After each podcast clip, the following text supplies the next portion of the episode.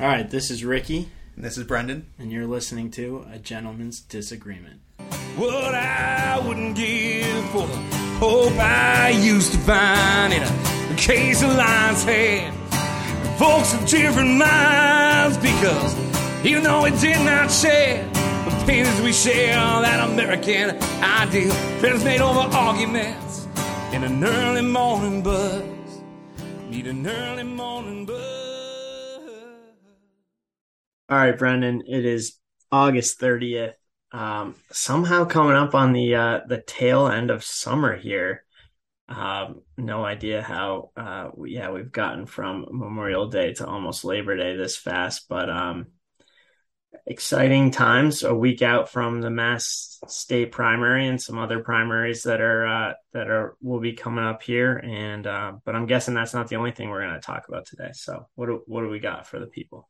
That's right. For our Massachusetts listeners, we will get into the Massachusetts primaries fairly briefly towards the end of the episode. But the big news this week, Ricky, is that our guys, Dalton and the Sheriffs, are playing at the new MGM Theater at Fenway Park this Saturday. So I assume that's what we're going to spend most of the episode talking about. I I think that that would be what most people would be interested in. All right. Well, just I'll briefly say, you don't know who they are, Brian Scully, the lead singer of Dalton the Sheriffs, does our theme song that opens and closes the episode. And he was on this podcast actually about a year ago at this time to talk about mask mandates in the music business and all of those sorts of things. Uh, but 20 bucks, new MGM Fenway. If you listen to this before Saturday, September 3rd, it'd be worth checking out the venue, giving these guys a listen. So uh, that's my pitch for that. But the real news of the week is that President Biden dropped the somewhat expected, somewhat unexpected bombshell that he was going to sign an executive order canceling portions of student debt. And so we are going to get into all the aspects of that from policy to the economic and legal implications of it. And that will be the, the main part of the episode. But before we get into all of that, just a reminder for everyone out there that this podcast is brought to you by the hardworking craftsmen over at Cannon Hill Woodworking. You know they've been building handcrafted, high-end custom tables and desks in Boston since 2018. Imagine that most people know how to spell Cannon at this point, but just a reminder that it's Cannon with two N's.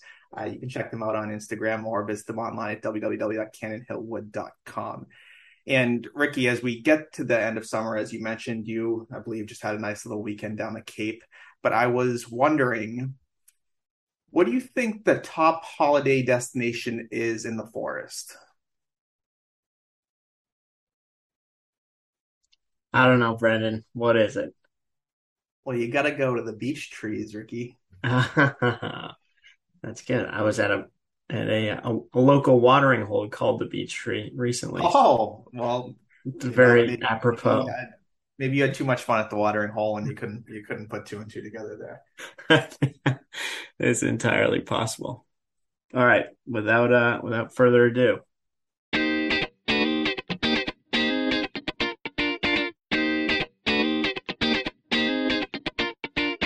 So just to go over President Biden's plan briefly, um, under President Biden's student loan forgiveness plan, borrow, borrowers can qualify for up to $10,000 in student loan forgiveness, and recipients of Pell Grants are eligible for an additional $10,000 in forgiveness. So either 10,000 for all borrowers or up to 20,000 for borrowers who were recipients of Pell Grants. Those borrowers are limited to income adjusted adjusted gross income of under $125,000 per year or for a married couple $250,000 per year. So it's it's going to people that are not in the really the upper upper echelon of, of tax brackets. The White House in unveiling that plan estimated that roughly 43 million borrowers would be eligible for student loan forgiveness and about 20 million of those borrowers could have their debt completely wiped out.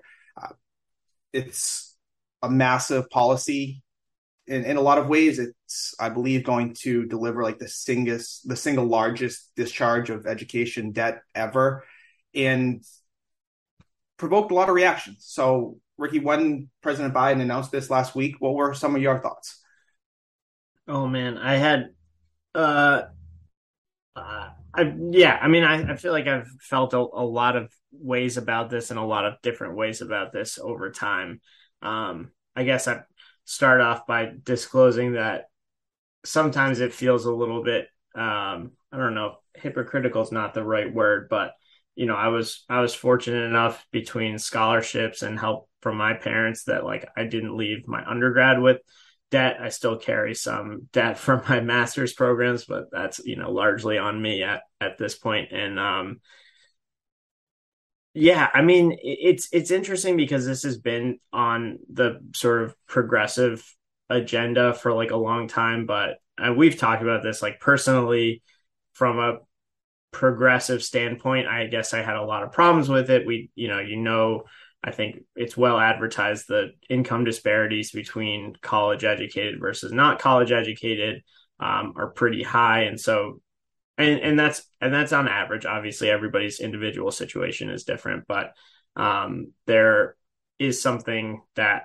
to be said, But unless you're you know you're sort of lucky and you start your own business as someone who didn't graduate college like there's almost like a de facto ceiling on earnings um, for for people who didn't um, who didn't graduate college, which is is kind of perhaps like besides the point, but but because of that, you know, a lot of this feels like um, that it, it it will come at the expense of taxpayers who are everybody college educated, not college educated, but it's going to benefit mostly people with either high earnings or high earnings potential or higher earnings potential, which, um, you know, I think from a progressive standpoint can actually be a bit problematic. Um, but at the same time, you know, the government does hand out money to all sorts of different interest groups and special interest groups with tax breaks and things like that. And so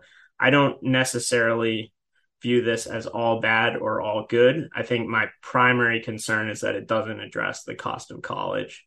And so it doesn't do anything for the forward looking. And it's kind of like a moment in time. If you happen to have this debt and you happen to be uh, not, you know, earning over 125K yet, you get to take advantage of it. Great. If you like somehow just got a promotion, you're at 126K, it's no longer for you. Or if you just paid off your loans, you know there actually there is a little bit of a provision. I think it goes back it's like backdated to 2020 so if you just paid off your loans you might be able to get some of it back but if had you been doing it in the early 2000s or the mid 2010s you might be out of luck. And so there's there's certainly things about it um, but that are you know troubling or you may find or feel unfair um, but i think as with most government legislation, there there's always something that doesn't work for everyone. So I guess yeah, I'm conflicted about it. I don't think it's a broader scale solution for anything.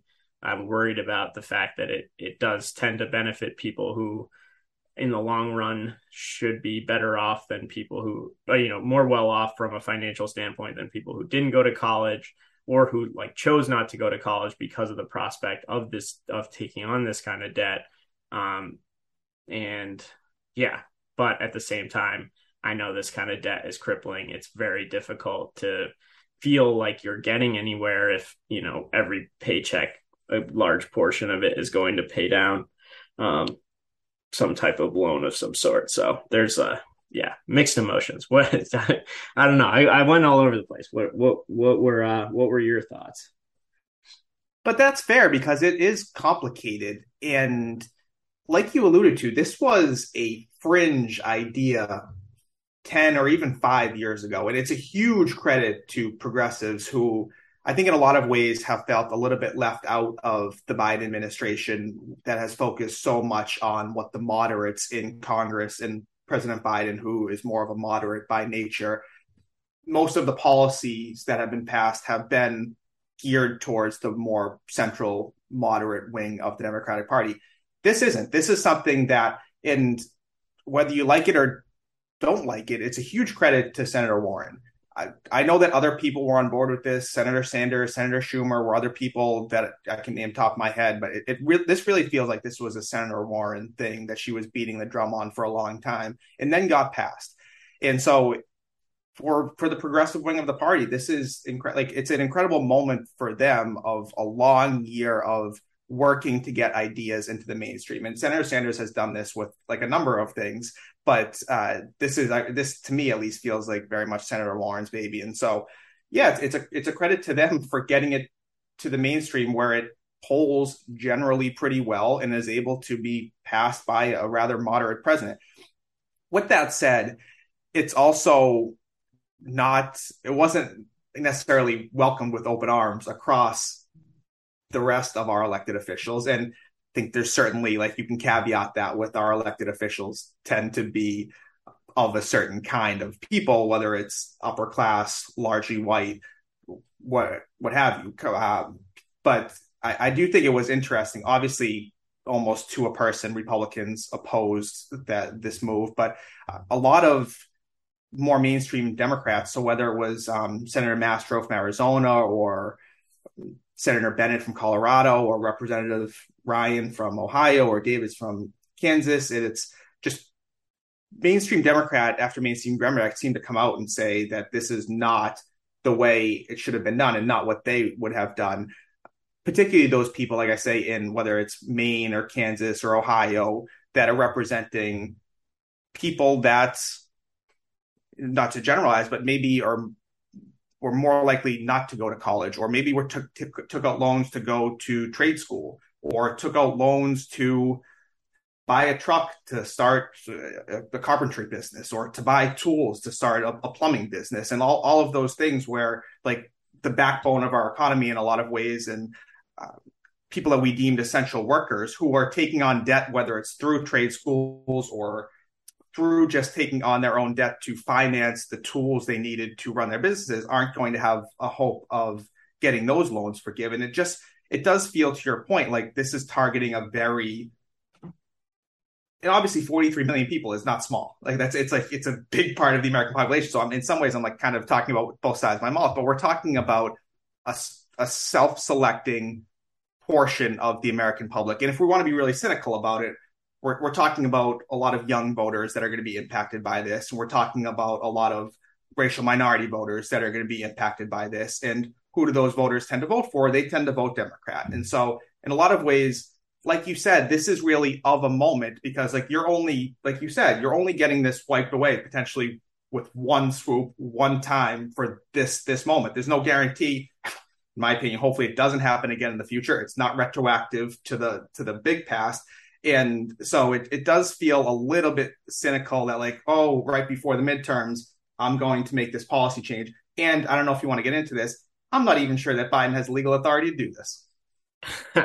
Well uh, i think we've seen in the past that executive orders con- or you know frequently push the boundaries of what should be and shouldn't be legal. Um, but yeah, I, I, I think maybe it is worth spending some time on like who this is going to help. And yeah, if we want to be cynical about it, like a little bit of an energizing uh, kind of one segment of the population, one segment of the Democratic vote, Democrat, like largely democratically voting population that, um, that, you know, yeah, that this is like, free soda in the in the in the in the cafeteria. Yeah. so like you yeah. know what I mean? Like yeah. there there is I think I I think we would be naive not to recognize like an element of that, and certainly like this younger college educated uh, portion of the Democratic Party that is probably more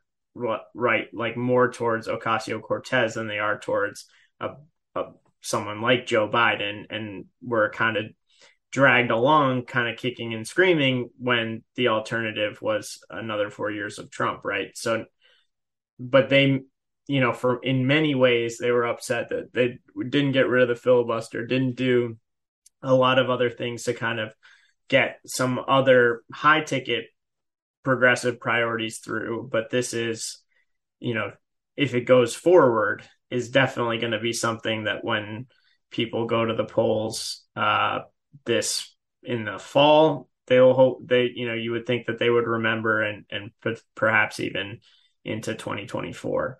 Um, so so there is that.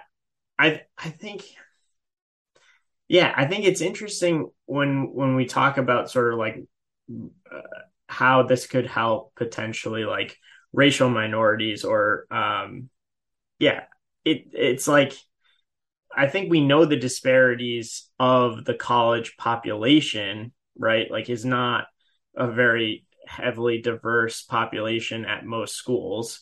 Um, and so I, yeah, I, I would be curious to see how many, like what the actual breakdown is. Cause my feeling is it would be a lot more middle income white, white people are going to be the, like the large, largest share of, of beneficiaries of this. Not to say that there's no, uh, that there's no reason or that that that's not that that should for some reason not be a reason to move forward with a policy but i think it is interesting that like a lot of progressives are touting who this is going to help and i think the reality is we still have a long way to go in terms of like attrition into colleges um, for for those people before we can say like oh this yeah you know we're going to wipe away a lot of their debt. And i guess the last thing i'll say is that this is federal debt and a lot of like the private loans that people took out this is not going to impact and those are often the most predatory um, with the highest interest rates so. Right and to be fair to biden it's not like he has any control over like the, the private predatory interest rate so this is pretty much all he could do. But i do want to come back to the, the that this this policy this forgiveness is going to particularly help uh, minority racial minorities in this country because i think that was one of, if not the main reason that a lot of progressive pushed this policy. And quite honestly, that's a rather compelling reason to me. And so I just want to kind of go through some statistics, and this probably isn't going to surprise you, Ricky, but this is uh, since 2015 16, the percentage of people enrolled in college by race that borrowed money from the government. Asian Americans, 44%, white Americans, 68%, Hispanic Americans 70%, Black Americans 86%. And the amount borrowed increases by race. So Asians borrow the least, whites second least, Hispanics, blacks borrow the most. And then, as you can imagine, over time, the amount they owe actually increases almost like di- disproportionately. So over time, five years out, 10 years out, 15 years out, black in particular, but also Hispanic college graduates tend to owe way more money than white and Asian college graduates for all the reasons that anybody listening would know that there are still barriers, there's still systemic racism in terms of employment opportunities, in terms of housing. Uh, and so, like, all of these reasons make it more difficult for Black and Hispanic college graduates to pay back their loans. So, there doesn't seem to be much doubt that Black and Hispanic college graduates owe way more money than white and Asian college graduates. The problem is, and this is why and again, I'm glad this didn't happen, but like this is why Senator Warren, she wasn't asking for $10,000 to be forgiven. She was asking for $50,000 to be forgiven because that's the start, the, the kind of thing that can have a real impact on uh, the racial wealth inequality that exists amongst college graduates in particular and amongst racial groups in general in this country in terms of like the the wealth gap so $10,000, it's like this weird medium where it doesn't quite make anybody happy. Where like the $10,000, it's going to wipe away, as the White House says, maybe 20 million Americans' debt. That's largely going to be like white and Asian graduates who have paid back most of their debt because of just kind of like natural advantages that they have living in the United States. And so, like, obviously, this will also help Black and Hispanic college graduates but not to the extent that progressives would have wanted. And so it's it's like that, like I said, that weird middle ground where it if one of the goals of this was to help reduce the racial wealth gap, I don't really see this policy doing that. And so it's it, it's just tricky. Like, so what are we doing? We're just trying to give away. Now it really just seems like we're just prioritizing any college graduate over non-college graduates, which again, I don't begrudge anybody like getting a deal from the government. It's the same way I don't I didn't begrudge like people when when they sent out the what were those checks they sent out uh, the last couple years? The stimulus checks. The stimulus checks, right? Like I took the check, like and and if I have the opportunity to get some of my like my my loans from my degrees forgiven, I'm going to do it. It would be, it would be stupid not to. So I don't begrudge anybody for getting money back from the government. Like you said, we pay for things that benefit other people in our country all the time. That's just what being part of a country is. But it just this policy doesn't seem to make a ton of sense in terms of accomplishing the goals that originally it was set out to accomplish. Yeah, I mean, well, so just to go back to, I think, I think some of those statistics are that you unveiled are are, are definitely illuminating and um, and I, I think interesting in light of this policy, right? Like I think you said, eighty six percent of Black college graduates like have debt when they leave college compared to 60 something percent of, of white college graduates.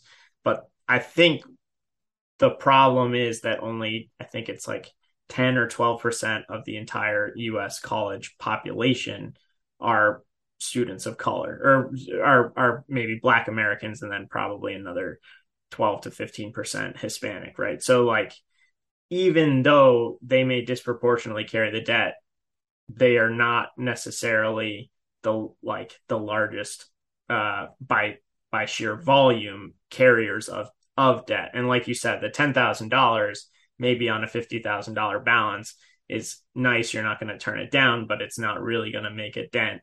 Um, whereas, yeah, ten thousand dollars on a twelve thousand dollar balance is all all of a sudden gonna gonna really move the needle for you. So, so that there is there is definitely that um, that aspect. I think, yeah, the on the on the favoring college grads versus non-college grads, I think we have like all sorts of as as you were pointing out, but like you know, farm aid and you know, favorite that favors farmers over non-farmers, right? But like we seem as a society to recognize that it, it's helpful, even if we personally don't farm or have no interest in farming, that there is a, a strong, thriving like agricultural community. And I think I think you could easily make the same argument for college educated people. There are certain jobs that do require a higher level of education. Not to say that not that all of the jobs do, but I think for our society, I, and we often talk about like the backbone being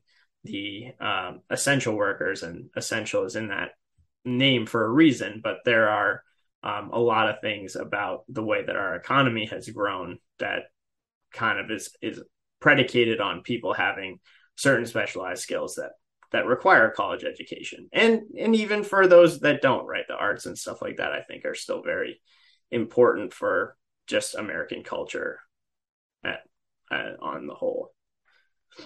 Yeah i would agree with all of that. I want to come back to a point that you briefly touched on earlier where as nice as this is for millions of people, it doesn't address the root causes of the issue, which are spiraling out of control college tuitions and, and costs.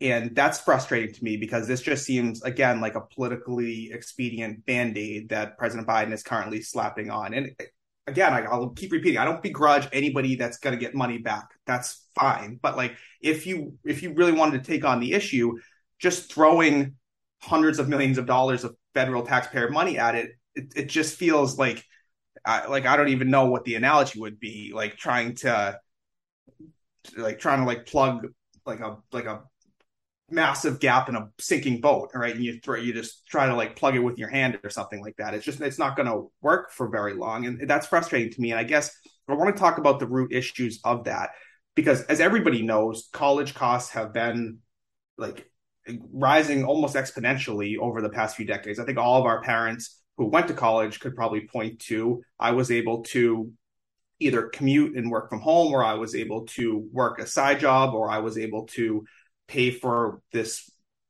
my college tuition with money that I, I worked for over the summers or whatever. Like you could point, I mean, I get Senator Warren's emails all the time, and she loves to tout it was fifty dollars a semester to go to her college in Houston. But now, obviously, like here in Boston, almost every college in the last year raised their tuitions by three to four percent, and now many, if not most, colleges are po- approaching eighty thousand dollars a year. And I went to private college like not that long ago. You know, like no, I'm old, but I'm not that old. And it was like forty thousand when I went. It's almost doubled in the last decade, which it seems impossible, but it's that's what I'm saying. It's growing exponentially, and so I think one of the reasons for that, at least in my opinion, I know there are a lot of reasons for it, is that the government got involved in these loans at all. So it's probably not going to shock you that I think that government intervention here has caused most of these problems. So for a long time, if you wanted to go to college, you had to be able to pay for it. obviously. If you couldn't pay for it, you had to go to the bank and get a loan. Banks were only giving out loans to people that they felt could pay their loans back because banks taking calculated risk here. So what happens? The government says, like, we need more college graduates. We need more people going to college. So the banks are like, well, I'm not giving money to just anybody if we're not going to get the paid back. So what does the government do? They say, like, we'll guarantee these loans. So the government now has gotten involved in the system. The banks say, great. Like, why would now what I'm always I'm guaranteed to get paid back no matter who I give loans to? Fine, I will give loans to everybody. And so it, it's almost like the housing bubble where anybody could get a mortgage 15 years ago, didn't really matter. And it was that same type of thing where and now colleges are looking at it and being like, oh, anybody can get a loan. Well, why wouldn't I increase the number of students I take? Why wouldn't I increase the tuition for it? If because if students can just take out more and more money that the banks are getting paid back anyway, they're going to pay to us, and it just keeps growing, and that's why tuitions keep growing. And to me, it's like because the government's involved, we haven't allowed the market to solve the problem. If the government wasn't involved at all, we would go back to a system where you're only going to college if you can pay for it, and you might only be able to pay for it if the bank's willing to give you a loan. The bank's not willing to give you a loan, you can't go to college. So what does college have to do? They have to become more competitive. They have to give out more aid. They have to uh, reduce. They have to increase scholarships. They have to reduce the number of students they're taking, which would again allow market efficiency. Uh, so that's kind of where I'm coming at it. Especially you have these schools like Harvard has what a 54 billion dollar endowment. Yale's got 30 billion. If if if the government stopped guaranteeing loans, you're telling me Harvard still couldn't take whoever they wanted? It just feels like they don't have to now because the government's doing it for them. Yeah, I mean, I I uh, I think the market efficiency argument is a little bit too rosy in terms of I think a we we know who's deemed like a responsible borrower in in general there have been just tons of historical problems around uh, people who are uh, of different races getting equal access to capital to do these types of things so all like without any type of intervention, you're probably looking at a situation where you're further widening the disparities of who can and who can't go to college. Yeah, can I come back on that because I think that's a really good point that I thought of too. And so that would just to reiterate what you just said is that if we go back to that system because of we know systemic inequalities and how money has been traditionally and car- continues to currently be lended, we're going to have fewer minorities who are getting loans that enable them to go to college. Do you think we're at a point as in a society, particularly in the higher education space, where colleges would recognize that and would be more willing to cover those types of potential misuses and or discrimination discriminatory practices in the system where like Harvard and I know I keep coming to Harvard not every college is Harvard but could admit students like in a need blind basis and cover anybody that couldn't get a bank loan? Like, do you think we've reached that point in society where people be like, yeah, I know that could be an issue. And so I'm going to go out of my way to make sure that I have extra aid money, extra scholarship money, extra loan money for minority students? Uh, I mean, I think you keep coming back to Harvard because Harvard is, you know, one of the few that could definitely do that. Um, I think these elite institutions, probably the top 50 in the, in the United States could should be able to handle that. But if you look at where the majority of people are going to college, like a lot of those colleges are kind of operating on a shoestring budget. I think it's it's definitely fair to say that like there's more money out there, so there's uh, more appetite to increase tuition to get those higher tuitions, but the cost like these colleges aren't running the way that they used to, right? Like they're running these high powered, you know, specialized like laboratories. They've got all kinds of courses that they maybe only had like a couple in the past that you know that they're I think colleges are offering a much richer experience today than they were 30 years ago or 40 years ago and part of that has to be reflected in, in the tuition that they're taking that's not to say that I don't find $80,000 a year for a single person absolutely absurd like I think that there is like a middle ground but yeah I mean I I personally don't I I think that there are too many colleges out there that would have to start looking at who are the kids that I know that could pay and not only pay, but pay for four years, right? Like when I had to get an apartment in college, I couldn't, if I was going off campus, I had to get my parents to like co sign and guarantee, right? Like I, I would imagine that that's how a lot of these loans are going to be given out. So even if they're not discriminatory by nature, they're only, you know, it, it still ends up because of the systemic inequalities being discriminatory one way or the other. I'm, I I don't I don't disagree that I that I think like the there should be some more oversight in the in and I think Obama was trying to push some of this stuff, right? Like he, he was asking colleges that were going to be recipients of federal aid to like show that their graduates had like a chance of getting like a job afterwards or like you know what i mean that there was some return on this investment that the government's making so that there is some reasonable uh, reason to believe that some of these loans could be paid back i think that there um, that there is work to be done but i i do see a role for the government here i think one of the things that was really interesting that biden had initially pushed and then abandoned within like 60 days of office was something like free community college basically making it possible for anybody who wants to, removing any kind of financial barrier to attending university level courses. And I think that something like that, like I would have much rather seen money go towards something like that and then possibly some type of debt restructuring. I think also, yeah, c- certain people have insane amounts of debt. And I think we should be able to deal with that in a much uh, more rational way than than a one time um, than like a one time forgiveness. But yeah, it's it's yeah, like you said, it's a complicated issue. Yeah, I'm not done with it because I think you just brought up another great point that I would love to see more of. And this is where states in particular, but the federal government to a certain extent, has stopped investing in our public education, higher level public education at the same levels that they did. And there's reasons for this. And it's a complicated reasons because like in a state like Massachusetts, for example, more and more of the state budget is dominated by healthcare because we have a state system of universal healthcare, which brings a ton of benefits, no doubt. But every year, that slice of the pie gets bigger. And so it's not that the slice of pie going to the UMass college system is getting smaller, but it's not increasing at the same rate as inflation and other things are. And so it's now costing more and more money to go to the flagship state universities to go to the community colleges that we have here. And that's pushed a lot of people into taking on debt just to go to those colleges where I still think I, I respect the point that you made. But like I went to Trinity College, which is a private college in Connecticut. Now it costs, I think I said something close to eighty thousand dollars a year. It's not worth that. It just isn't. And if Trinity was forced to like fund that on their own, they wouldn't. They get fewer applicants. And they would have to make huge changes to what they would be able to do.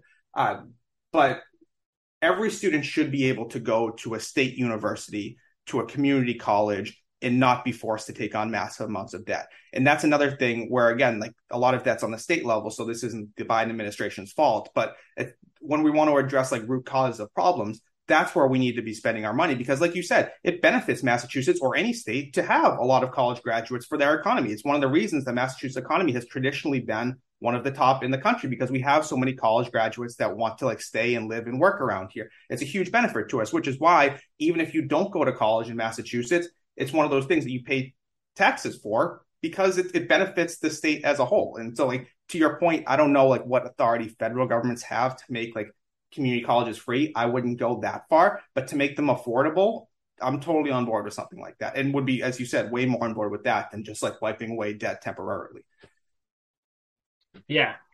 Yeah, I feel like we could we we certainly could go go on about this issue. I'm I'm not sure if you have any any parting any parting thoughts. I think I think maybe my the one I was thinking about or sort of coming back to like what you were saying for for the people for whom the $10,000 of debt is a drop in the bucket, I feel like it's like split into two camps. There's like obviously lawyers and doctors who uh, are in school for, you know, multiple years after university that are racking up, you know, multiple six figures of debt. But most of those are expected to go into a high earning profession that like over time it's going to be a sound investment um, I think one of the things that was interesting about like some loan forgiveness programs that were trying to encourage people to go into either public service or work for the government. Um, how do you feel about those programs? And is that something that the government should be trying to figure out ways to to sort of funnel people into into that into those types of uh, work through through this kind of um, loan forgiveness. Yes, I love them. Again, I would take the government out of the student loan system in general, and so like therefore, like in my ideal world, this wouldn't happen. But assuming that the government is involved in the student loan system, I think it's a great idea to encourage people. This is something that we've been beating around offline for a while, and maybe we'll do a segment on this at some point. But there's a massive teacher shortage across the country in public schools giving this these are the type of like carrots that I really like Ricky we've talked about this in the context of like and like um like electric cars and energy and um like sustainable energy those type of things where it's like I don't want to force people to do anything but if I can give people an incentive to wipe away student debt that the federal government gave you because you're working on essentially behalf of the federal government in like public schools then yeah, I, I, love stuff like that. And we do need to be encouraging more people to get into public sector jobs anyway. It's it's become less and less at all levels desirable to work those type of jobs. So if yeah, if the federal government's going to be involved, I love stuff like that. Same. I think we can agree on that. All right. Sorry. I know I feel like you're really trying to wrap this up and I appreciate that. And for all the people out there that are like, keep it under an hour, looking at you, mom. Uh, I, I apologize in advance. But I do want to come back to the legal argument because one of the reasons that Biden was dragging his feet for a year and a half at this point was that there was debate over whether he can do this legally. And there's obviously still debate about it. But last year he said, quote, I don't think I have the authority to do it by signing a pen, by signing the pen. Uh, and last year, uh, Speaker Pelosi also said, quote, people think that the president of the United States has the power for debt forgiveness. He does not. He can postpone, he can delay, but he does not have that power. This has to be an act of Congress. And I mentioned several senators before, but um, Senator Masto from Arizona said, I don't agree, quote, I don't agree with today's executive action because it doesn't address the root problems. Um, and I guess the my, my point here is that President Biden has promised this, but there's no guarantee it's going to happen. I think it's definitely going to be challenged in the courts. It's whether or not it's the, the court challenges are successful. I think it's interesting. Um, Obama's former legal counsel, Charlie Rose, said in a private memo that, quote, if the issue is litigated, the more persuasive analyses tend to support the conclusion that the executive branch likely does not have the unilateral authority to engage in mass student debt cancellation. So we'll have to see. Uh, certainly, I, if it goes to the courts and it works its way up to the Supreme Court, given the makeup of the, the Supreme Court, I can't imagine that they are going to allow this type of executive power to stand. But uh, so I, I, do think this is, in some ways, this might be a much to do about nothing. But we'll have to see, obviously, how it all plays out over the next couple of months. Yeah, I I mean, I guess well now I've got a few few other thoughts. Like I I would be. I mean, I think you expected all, most, if not all, Republicans come out against this, but I wonder if it is like really a hill for anybody to die on. Like, do you think you're really, you know, are are there so many people that are going to be feeling aggrieved uh, at a policy like this that you are going to really win over some additional voters or I mean support. I, I think I don't, I don't think anybody feels strongly enough um, from like a principled standpoint that that they're really just going to go out on a limb to fight this and I so yeah I, I would be I would be interested to see um, how this plays out. Quick, quickly on that, I also I, I disagree that people don't feel principally offended by this. I think a lot of people would like to. I do think it's interesting because to get into like legal stuff, you need to have standing to bring a suit in court, which means that you need to show that you have been like wronged by like this decision. And so it's interesting to think like who has really been wronged by it? Like you might not think it's fair if you already paid off your loans or if you took out loans and didn't go to college. You might not think it's fair, but have you really been wronged by it? I'm not sure. So I think that's one of the pushbacks on the Biden administration's end, being like, there's nothing that we did that harmed anybody enough to bring a suit against it. All right. Well, maybe we can leave it there. Fair enough. I'll let it go.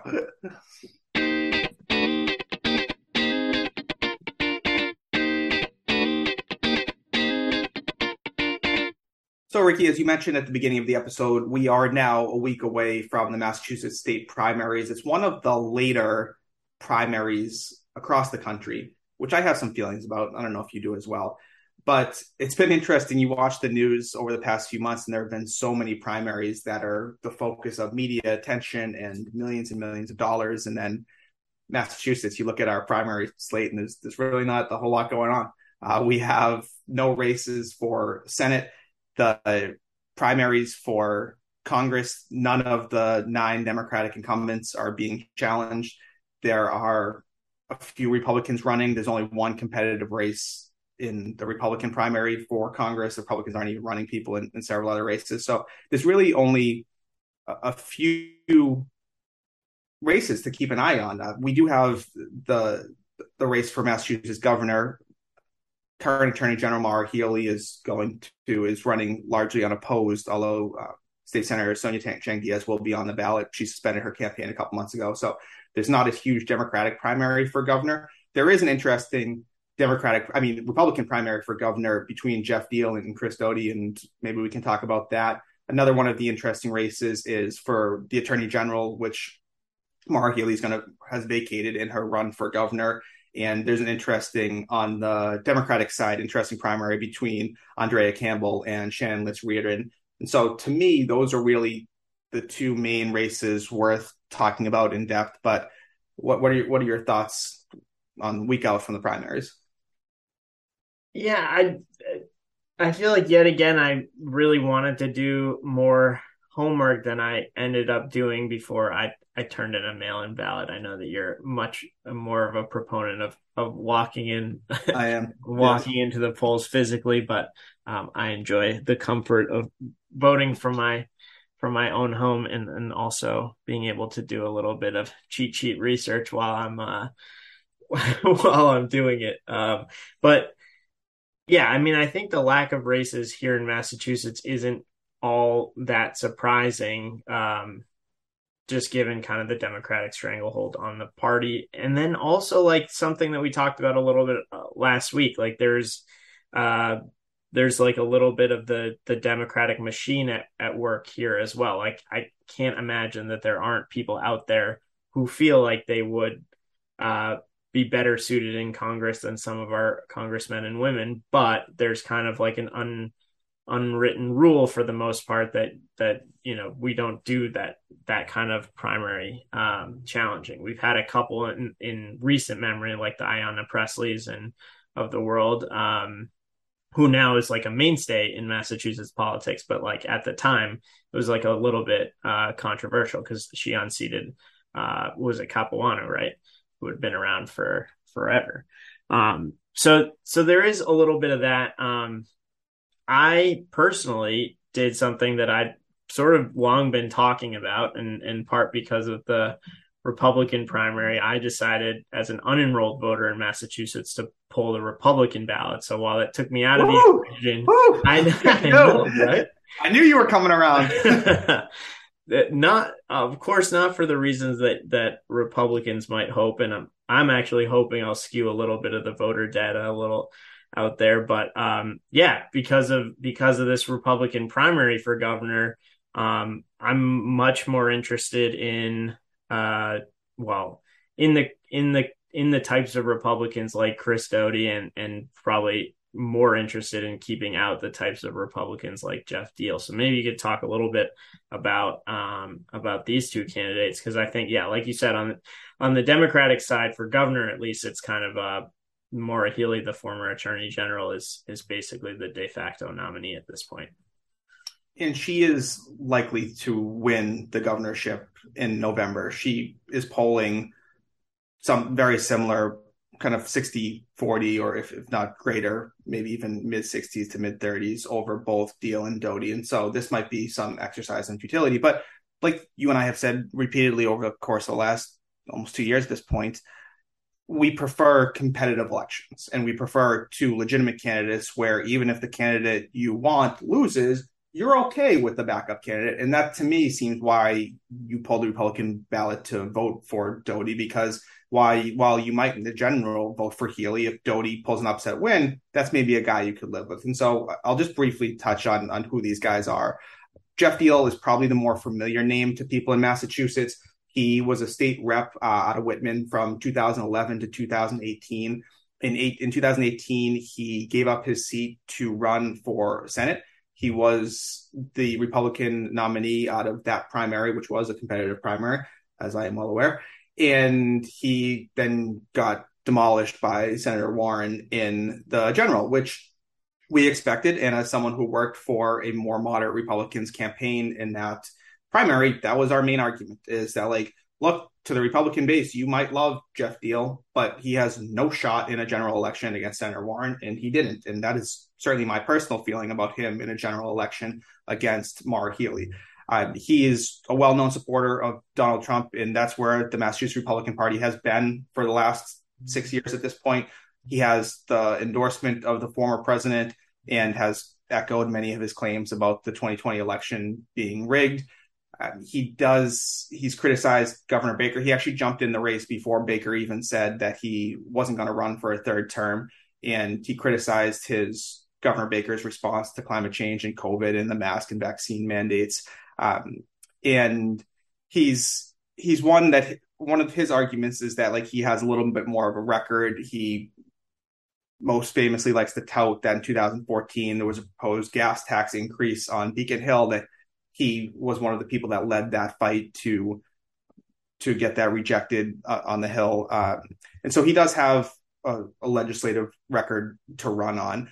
Um, in some ways, Chris Doughty is more like he's in the Governor Baker mold of not really wanting to get involved in like national politics or some of the hot button issues that Diehl is running on. But to be fair, he's more conservative. He holds more conservative views than Governor Baker does. He's more, I would say, traditional moderate Republican than even Baker is. Diehl has one of his main things over the course of, of this campaign has been like that he has a record and Doughty does not. Well, that's because Doughty is coming from the private sector. He, he's a businessman. And if you look at their websites, actually, and I encourage anyone to that is planning on voting in the Republican primary to do that, Jeff Diehl's is, is quite light on policy. It's it's it's heavy on endorsements and it's heavy on some of his record from his time on Beacon Hill, but very little in the way of policy. Chris Doughty is is really on the other hand of that. He doesn't necessarily have a ton of endorsements here in Massachusetts. He doesn't have a record of being in political office, but he has extensive policy views. And while the policy views of Diehl and Doughty are probably not that different, Doughty's are outlined in, in great depth in terms of like what's he want to do. He wants to make Massachusetts more affordable, and he has very specific plans. I don't want to detail all of them at this point, but if you go on his website, you can check everything from um, from housing to education to jobs and wages and the economy. He has detailed plans of how he is going to make Massachusetts a more affordable state to live in. And so they're they're coming at it from very different angles. Diehl certainly has more name recognition. He has refused to debate Doughty because as people with greater rate name recognition tend to do, they don't want to elevate a more unknown candidate. Doughty is pouring a lot of his own money into his campaign he has far more money on hand. And if you've been watching TV or on the Massachusetts area, you you may have seen ads for Doughty, which you're just not going to see from Diehl because he doesn't have that kind of money. So it's it's really just two. While they're probably not super different on policy, they're just two very different people in terms of their styles, both in terms of leading and in terms of campaigning. Yeah, I I think I, I feel like by pulling the Republican ballot, I was able to do my own version of ranked choice because I feel like my first choice was was already going to move on to the next stage. Um, and and I I think I think some healthy debates between someone like Doughty and Maura Healey will actually be interesting. Whereas, I mean, I I recall Jeff Diehl's can, uh, candidacy for Senate, and it was a lot like you know the tr- the Trump style of just like I'm going to go out there say whatever I want. I'm not going to wait for any responses because I don't actually care what the responses are, and and that to me is like foundationally not not productive and and I feel like even if you are a Republican or you believe in in a lot of like conservative types of policies that are more whatever hands off government, I think there are, I think you know wanting to have a candidate that's gonna like articulately advocate for some of those things against somebody who's obviously going to be more progressive, I feel like that benefits everybody. Agreed. And if Doughty does win and he can have some of those debates with Healey and she has to tack a little bit more to the right to a little bit back more to the center and Doughty, if he can get up to like the mid 40s in percentage of votes, that tells Healey a little bit that like, look, maybe her most progressive policies are not overwhelmingly favored by the state. I, again, that's I think that's really good, and that's something that Republicans, moderate Republicans in the state, have long been arguing. Where it's like it's better to be in there and like being able to shape policy. When we had, remember when we had Nikayla Chinnaswamy on a while ago, and she was like, she's super moderate Republican. She was like, I'd rather just be in the room and move people a little bit to the right and knock off some of the fringe progressive stuff than just to be ideologically pure and not get elected at all and not have a chance to shape policy in the least. And that's certainly my hope from it. Um, I do want to briefly talk about the Democratic race for Attorney General just because it's like a fascinating split amongst like the big names in terms of endorsements in the race. So again, it's Andrea Campbell, who people in Massachusetts will probably remember. She was a Boston City Council. Well, I guess I should back it up. She went to Princeton and then um, UCLA Law, and then worked as a lawyer here in Massachusetts. She actually worked, as I was looking at her bio, she worked for the Ed Law Project, which I interned at last summer, which was kind of cool to me. And but then she went into private practice at a big law firm here in Boston, and then she was Governor Deval Patrick's one of his legal counsels, and so did a lot of work legally with different like metropolitan planning areas. Before she ran for city council in Boston City Council in 2015, she was a city councilor until 2020 when she ran for the for for mayor of Boston she came in third in that race originally, so didn't make the final runoff, and now she's running for attorney general. Shannon Liss Riordan was a new name to me. Um, she is someone that has worked in private practice her entire career. Her career has been in plaintiff law, which means she's been suing big corporations. Uh, she touts that she has uh, argued and won six cases in front of the Mass uh, Supreme Judicial Court in all of those cases were on behalf of quote unquote the little guy who's fighting against these big corporations. So th- those are like the the two candidates. And what's interesting is if I saw this headline the other day, it's not often you find Elizabeth Warren and Ayanna Pressley on opposite sides of an issue.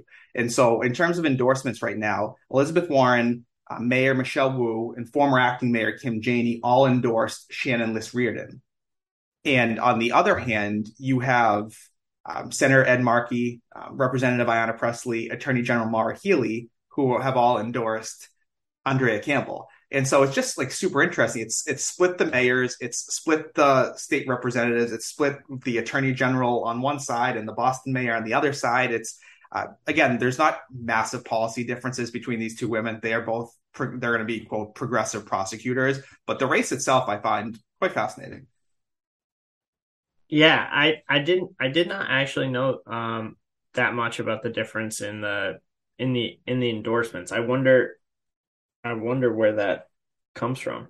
Do you have any further insight? Well, I mean, I don't have I I don't know, but I think there is some that like with Wu and Janey they just campaigned against Campbell. They might not have loved how that campaign went, so there's a little personal like animosity there on on one side. Also, Shannon Liss Riordan was someone that has a lot of her own money. I think I, when I first started seeing ads for her on TV, I was like, "Who is this one?" But she is she is pouring a ton of her own money into this campaign. I think she's poured three million dollars of her own money into it, and I believe that she has given heavily to Elizabeth Warren's campaigns in the past. And so I think there's a little, um, you know, scratch your back here, you scratch mine. Um, but I think on, on the other end, um, for Ayanna Pressley, like she is someone that she and Andrea Campbell are both you know women of color from Boston, and I think there's there's some things that that make sense there. Um, yeah, I guess I don't have all the answers there, but I do think some of those like below the line factors are a little interesting. Yeah, it, I mean, it is um, well always nice to have insights of a former political insider such as yourself. Yeah. Um, but yeah, it, it it is it's definitely interesting in, in these types of races in states that lean very heavily in one direction or the other, where the, yeah, the policy differences, at least in in on paper, are going to be very, very uh, limited. Um, yeah, we'll be interested to see, yeah, uh, kind of how how this plays out. Obviously, Maura Healey has been a very active um, attorney general for Massachusetts, doing a, a lot of uh, a lot of national lawsuits as well as uh, as well. Well, as, certainly that that could be a criticism of her as well, is that she has decided to become more. She during her tenure, she's been far more involved on the federal level, suing the pre- the Trump administration in particular than she has been rooting out issues here in the state. I think you could certainly take that both ways, but yeah, yeah. I mean, it, I I don't know if you know too much about like sort of the history of attorneys general. Um, just in the I mean, in in recent mind, when I hear about like the active AGs, I'm I mostly think about uh, right leaning ones suing the Obama administration. So like Scott Pruitt from Oklahoma, that was like his whole thing was just suing the EPA to try and get them out of stuff, and then eventually he became head of the EPA. But like, uh, it it it feels like that has been a role for the attorneys for different attorneys generals in these states that are like very heavily that heavily lean in one direction or the other. Is that has that always been the case? That's fair, but I think on the other hand, another AG that we both probably know is like Ken Paxton down in Texas, and you pro- we probably don't know him because of suing the federal government, although I'm sure he's done his share of that. We know him for policies that he has implemented in Texas in terms of how he's going to enforce the law, and so I think those policies are maybe more eye catching, particularly up here, where we were like, oh my God, like that's what the attorney general is doing. Where maybe down in other parts of the country, they look at someone like Shannon Liss Riordan, who said that she would be in favor of allowing like supervised drug sites, for example, right? That she would tell she would tell her law enforcement, we are not going to prosecute people who are going to supervise injection sites. Like maybe if you're down in Texas, you're looking at that, you're like, that's the, the attorney general's just not enforcing like drug laws. Like those are type of things where like you can have like real legitimate policy impacts in your state. Yeah, I feel like, uh, well, maybe we'll bring your your buddy from Florida back in at some point because I think DeSantis has been doing some very interesting stuff down in Florida with people who who he deems not to be doing their jobs the way he uh, people i'm t- like i'm glad that we recorded that desantis episode because i feel like in a year's time we're gonna just have to go back and just like play clips. We're gonna have to do like an updated version if and when he decides to run for president but yeah he's he's a wild man down there. Yeah. All right. Well uh it has been go fun. vote. Yeah Go- if you live in massachusetts go vote. You can do it in person early this next week and uh primary day is a week from today. Yeah and yeah make sure you're uh you make sure you're registered and where you're registered and and all that good stuff but it is well worth well worth your time as i think as we know. Here in massachusetts maybe this time around not so much but in general a lot of these elections are decided or you know the outcome of the election is decided in the primary and only i don't know a much smaller portion of people vote during primaries than do during the general. So um in general it's the place to really get uh get your voice out there. Till next time buddy. See ya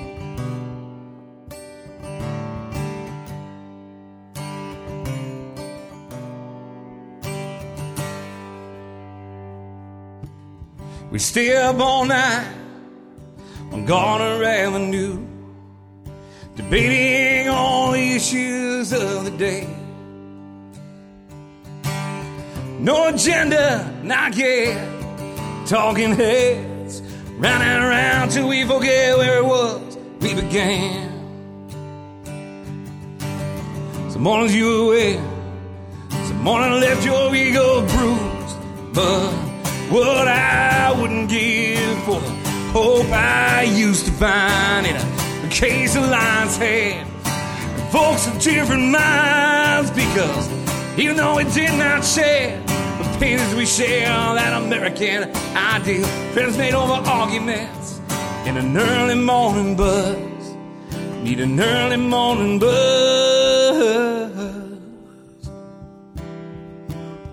Learn the hard way but to those who would die upon that hill, quiet truth is better than a ram.